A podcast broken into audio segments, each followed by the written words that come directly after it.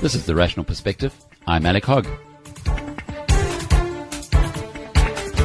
In this episode, Vodacom's Please Call Me misery just doesn't seem to be ending.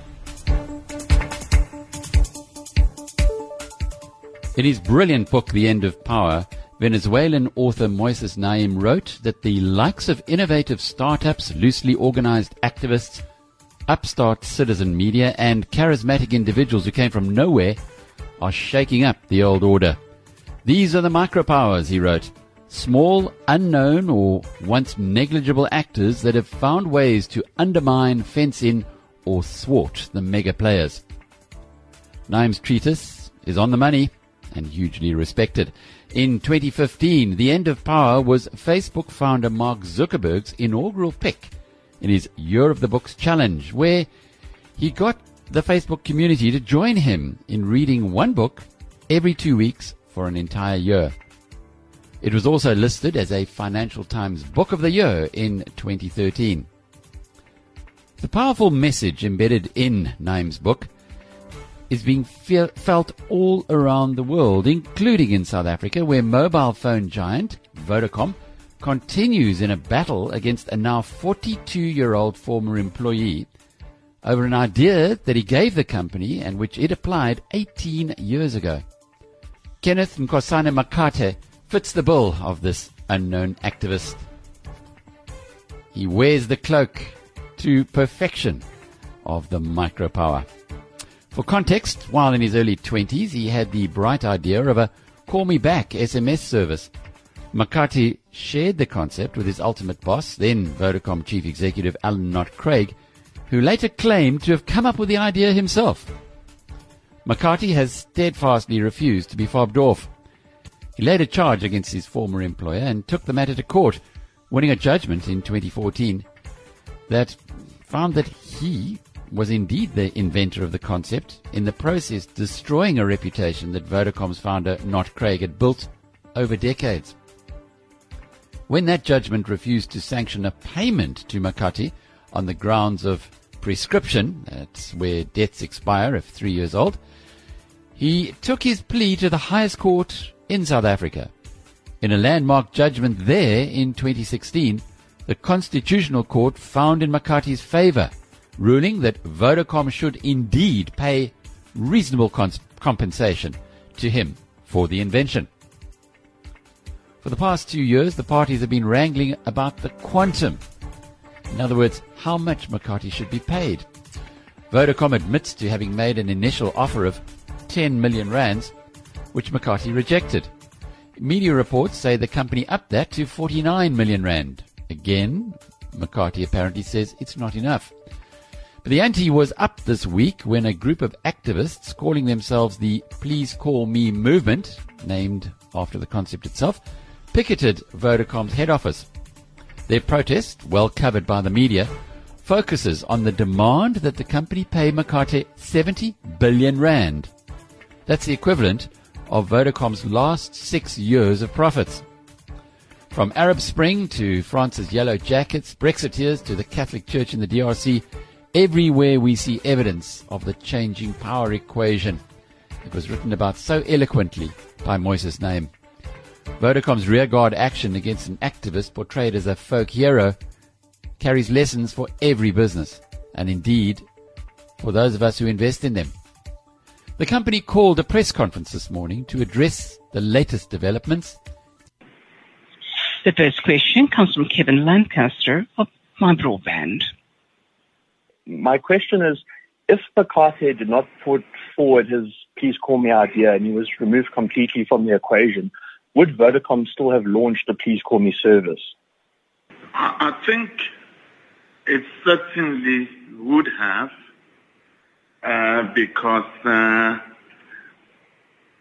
Makate brought the idea. Uh, concept per se wasn't unique, as it became apparent to us later that MTN was working on a similar concept which was subsequently patented.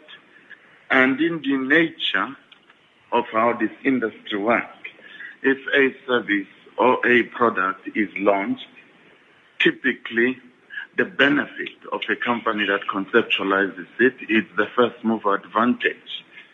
Uh, but what would then ensue is that the rest of the industry would follow. If we didn't get the idea from him, someone else in the market would possibly have come with a similar idea and over time would have copied it. So my point is, I think as the market was evolving, the concept of a please call me a similar con- con- concept was apparently being investigated by a number of operators in the market and eventually would have been there. That's not to suggest though that Makate didn't come with the idea. He didn't bring it to us. He did bring it to us in time. We did check it or test it for technical and commercial viability. And then as we're doing that, market, MTN was first to market and eventually we followed MTN. Our conception and understanding of what the constitutional court ruling entailed. Essentially, the court said there was an agreement between Vodacom and Kenneth Makate, but equally, there was a recognition that the agreement is incomplete and therefore that the parties needed to enter into negotiations in, in good faith to agree the amount of compensation that ought to be paid to Mr. Makate. And the third most important point was in the event of a deadlock between the parties, the Vodacom Group CEO steps in as a deadlock breaker. Now, our conception and understanding of the notion of deadlock breaking is that uh, the decision of the deadlock breaker is final. Just dialed in, that's uh, Nkateko Nyoka, our Chief Officer for Legal and Regulatory Affairs. Uh, next question, please. I know that, you know, you're not, well, you're not disclosing any figures here because you have um, confidentiality agreements. Uh, but Makate, in his URBA filings um, and filings with the Intellectual Property Commission um, in April last year, uh, he said that, you know, Vodacom offered him 10 million rand as compensation. I just wonder, with your latest talks, uh, you know, was the compensation offer higher than that? It is true that uh, there was a number, amount of 10 million rand. The determination of the Vodacom Group CEO in terms of quantum is significantly higher than the 10 million concerned. The next question comes from Loni Prinsloo of Bloomberg. The, just going to the quantums, it seems very far removed what Makate wants and what Vodacom is offering. I mean, how do you, what, what's the procedure to sort of come to some sort of middle ground if the, what he wants is not even close to what is being offered?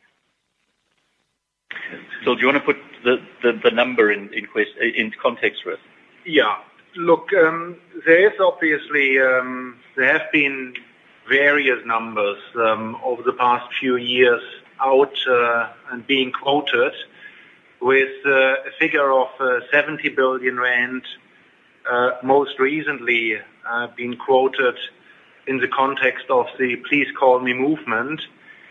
Now, I'd just like to comment a little bit on that and um, provide context, um, as this is obviously on the one side of the extreme, I would say. Um, the South African uh, net profit after tax for the last six years, so taking the entire net profit for the last six years of South Africa, is about 70 billion rand. So if someone demands a figure of 70 billion rand as a uh, fair and reasonable compensation, uh, it would in essence imply that uh, the entire profit of the South African business for the last six years uh, would have been due to Mr. Makate. Mm-hmm.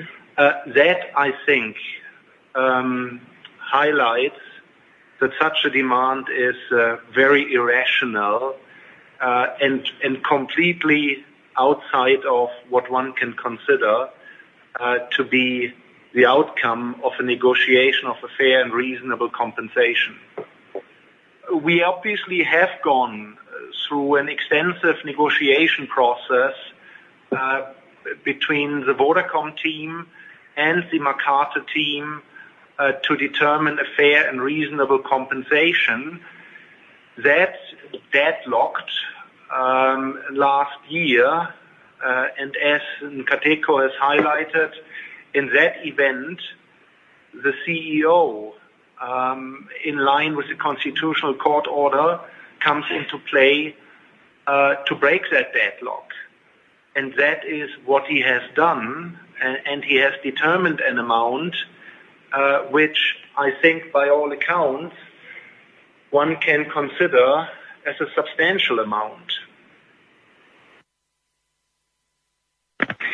Uh, just to give you, just to remind you, that was Till Streichert. He is our Group Chief Financial Officer.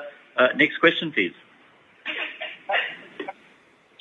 The next question comes from Asha Speckman of Tiso Blackstar. Did it generate revenue in return calls? The other question I wanted to ask in relation to the compensation was, what factors have you considered in determining um, that reasonable compensation? Let's hand that one over to Till to respond. Um, Just uh, back again in terms of context. Um, uh, this buzzing option or this Please Call Me service um, was offered for free.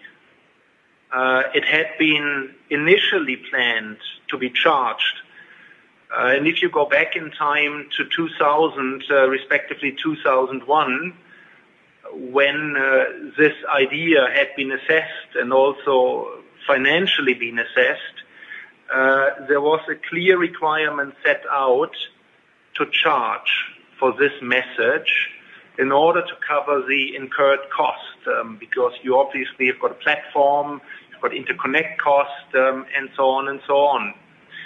Now, that charging, um, in essence, did never take place. So there was a period of uh, a number of months Uh, meant to be a promotional period, and afterwards it should have been charged. Now, it it, could not have been charged at that point in time since, uh, in essence, the market had moved on and uh, MTN also had launched such a proposition for free. So, as a free service, it did enjoy, like many free services, um, a uh, considerable take-up. And uh, this take-up, um, and that is, I think, an important aspect that one needs to consider, because we saw it substituting normal text messages at that point in time. Hence, there had been a cap introduced. Uh, at that point in time, and for a number of years, there was a cap of five messages per user per day.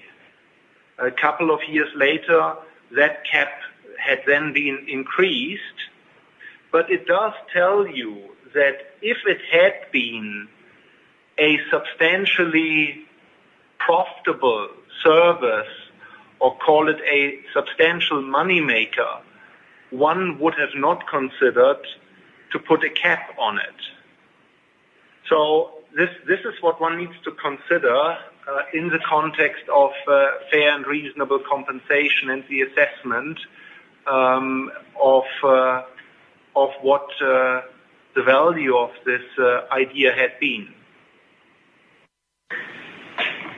Thanks, Asha. Any any follow-ups to that answer?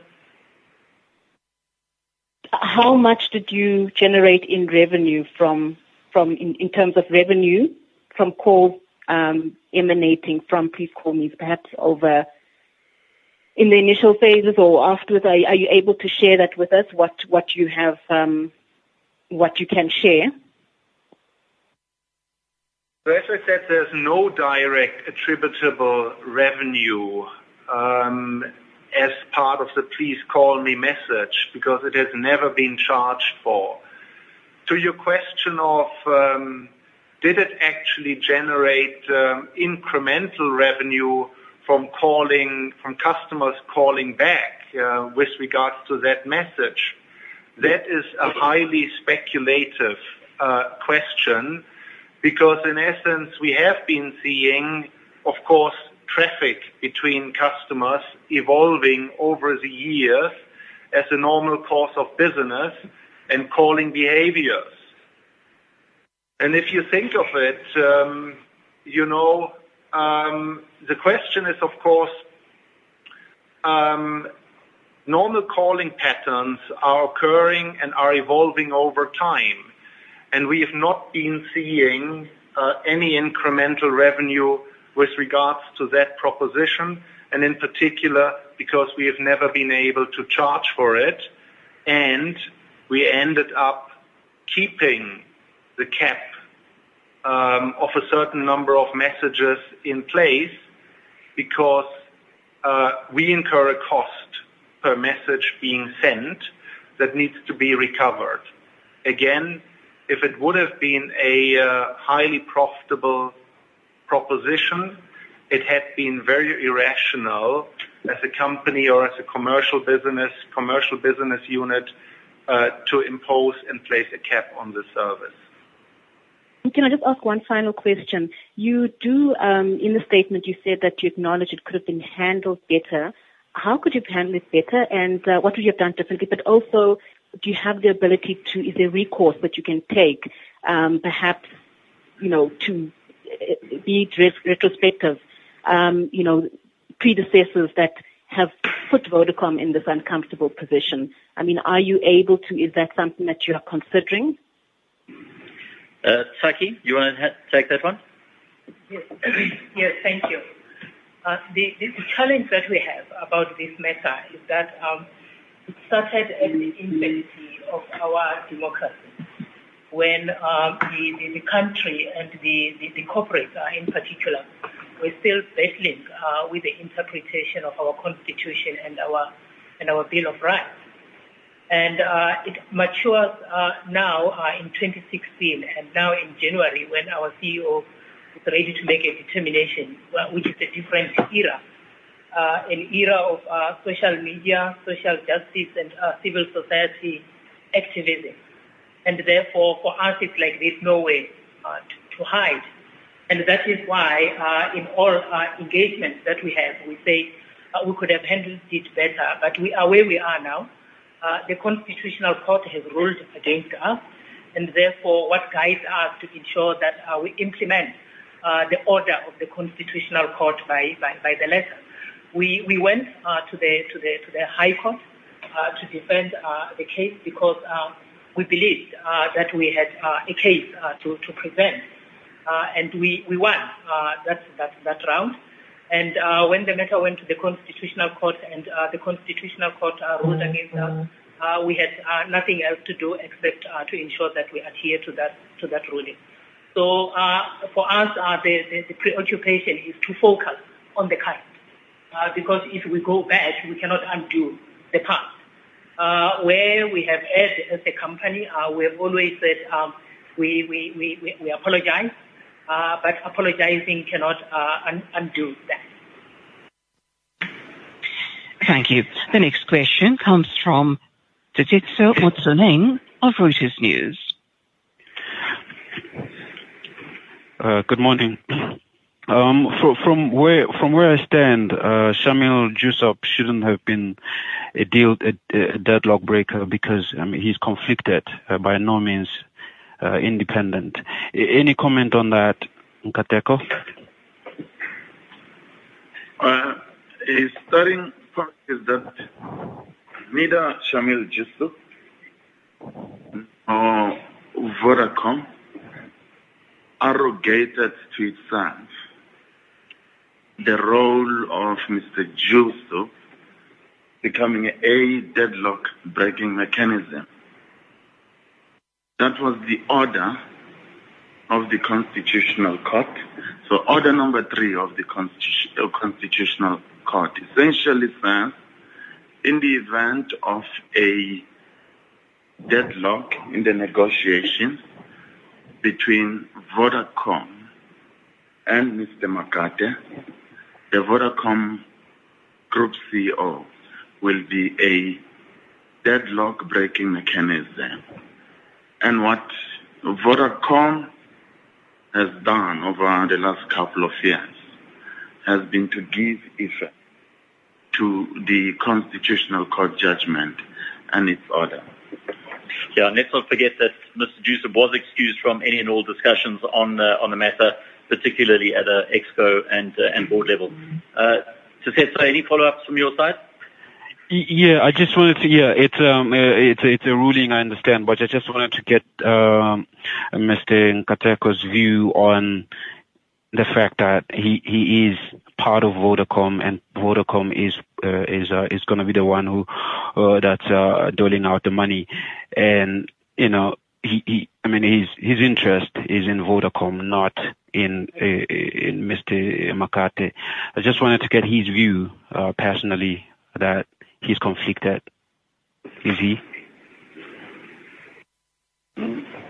Well, I don't believe he is conflicted. He, he isn't conflicted because there are decisions that were made around the the amount. Uh, in this instance, I'm talking about the negotiating team representing Vodacom were made at the level of the Vodacom Exco and board, as has been explained, and Mr. Joosub was excused from all, all of those meetings. The second element is that the number 10 million that we spoke about earlier was a number that eventually was approved by the board. And as I explained, the determination of the Vodacom Group CEO on the quantum of reasonable compensation that has to be paid to Mr. Makate is significantly higher uh, than the t- t- 10, 10 million rand number, which, you know, from my perspective, suggests that he was sensitive about his role as a deadlock breaker, and in many ways, he acted in a bold manner and with courage. And I would hazard to say that uh, a number of people in Vodacom, specifically the negotiating team, would probably say he was exceedingly generous. Thanks, Nkateko. Let's uh, move on to the next question, please. The next question comes from Mia Lindeque of Arbiter News. Thank you for the opportunity. Um, I, my question is just uh, about Vodacom, who sent a cease and desist letter uh, to Panyaza Lesufi and the Please Call Me movement. Uh, we have subsequently received that letter, and it was widely spread on his um, Twitter page, um, saying that the Please Call Me movement must stop incitement and distributing false information about the deal and and what was going on behind closed doors they in fact refuse to back down um, and they are now actually um, leading a massive campaign and they're intensifying their campaign now boycotting and calling on all South Africans to boycott Vodacom products. And they are also saying that they're going to lobby government officials to cancel contracts with Vodacom. And they are also threatening to take it internationally um, if someone can just respond just um, you know will you take any further legal action against these uh, please call me movement? Nkateko, that's one definitely for you.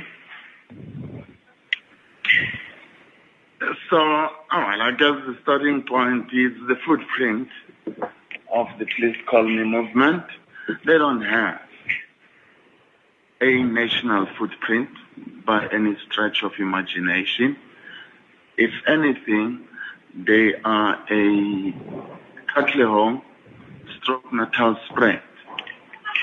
uh, movement. On the issue of mobilizing international support, well, our experience over the last couple of weeks, over the last couple of weeks is that uh, when we present the facts with all the constraints that we have with the confidentiality arrangements that we've entered into with uh, Mr. Makate, reason prevails. Now, to the extent that they plan to mobilize the international community, we believe we'll have the opportunity to also tell our side of the story. Uh, I, I would equally argue that the threat to approach government, even with government, when we tell our side of the story, reason will ultimately prevail. I think the challenge is that there is emotions that comes with Vodacom as a big brand in South Africa dealing with an individual who presented an idea to Vodacom and and and I think the message out there that uh, this idea is worth billions uh, when when when when when, it, when it's, it's not worth that much. So in that context, I think we'll deal with those issues as they arise. Do we plan to take the movement individuals concerned to court? Look, we're keeping all our options open. And if it becomes necessary at some point that we must assert our rights through the courts in South Africa, we're not going to hesitate to, to do that. After all, we believe that South Africa is a government of law and that the rule of law, to all intents and purposes, should trump uh, anything that seeks to undermine it. And what we have said consistently through this, pro- this process is that we respect the right of all South Africans to uh, pro- protest in a, in a peaceful manner. Any, any follow-ups, Mia? No, that's all. Thank you so much. Thank you. Thank you. The next question comes from Duncan McLeod of Tech Central.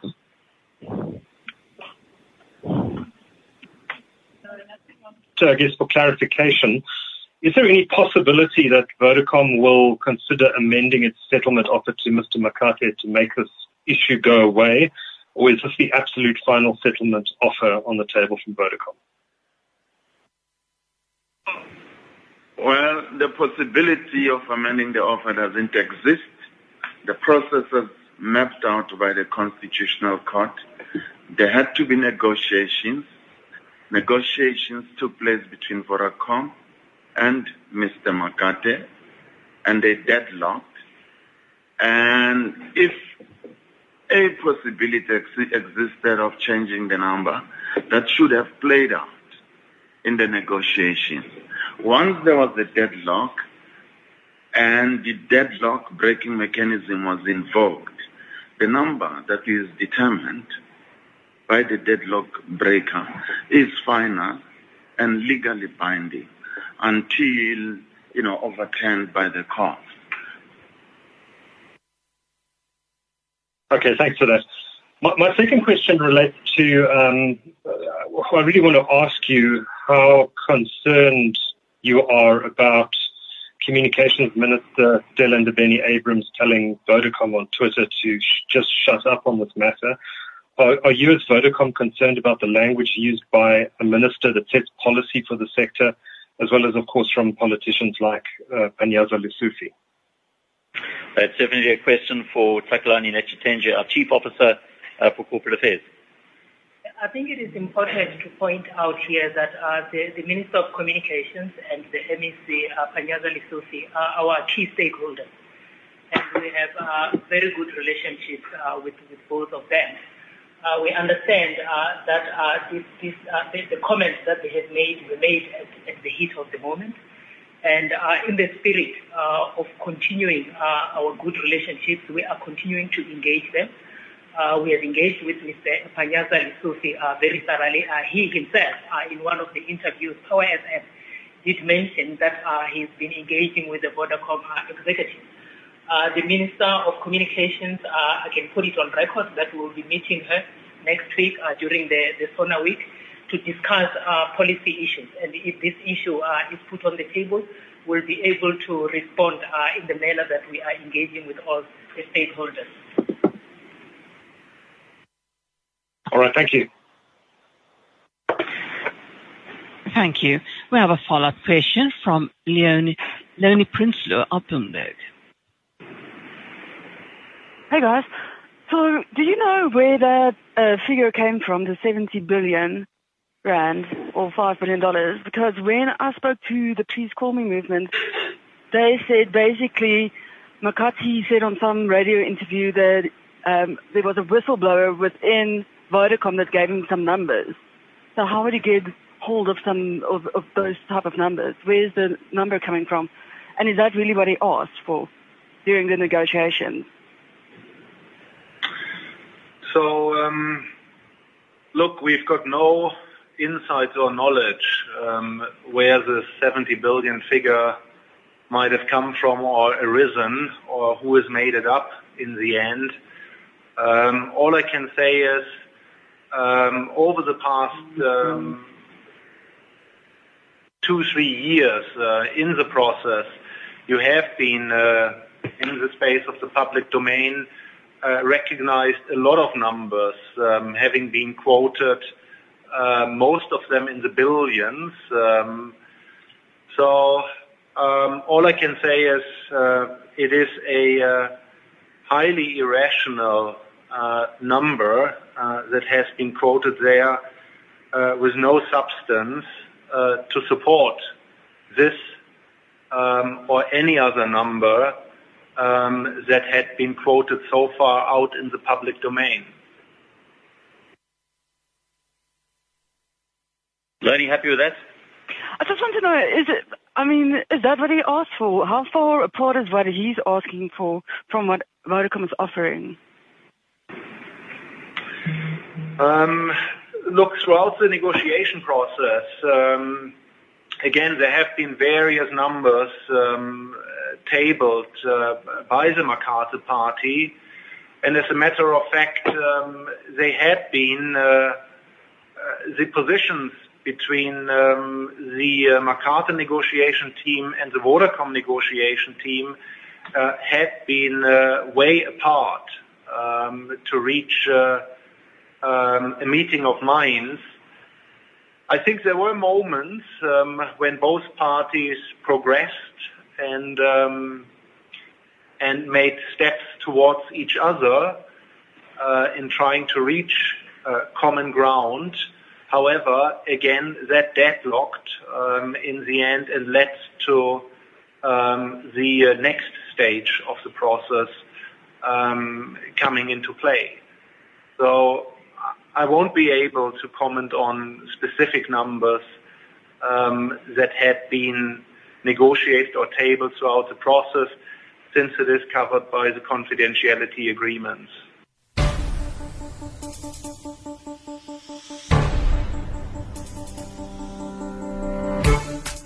Those were the highlights of the Vodacom press conference held this morning in response to growing media coverage again of activist Kenneth Makate's 18 year old arm wrestle with the company over the Please Call Me saga.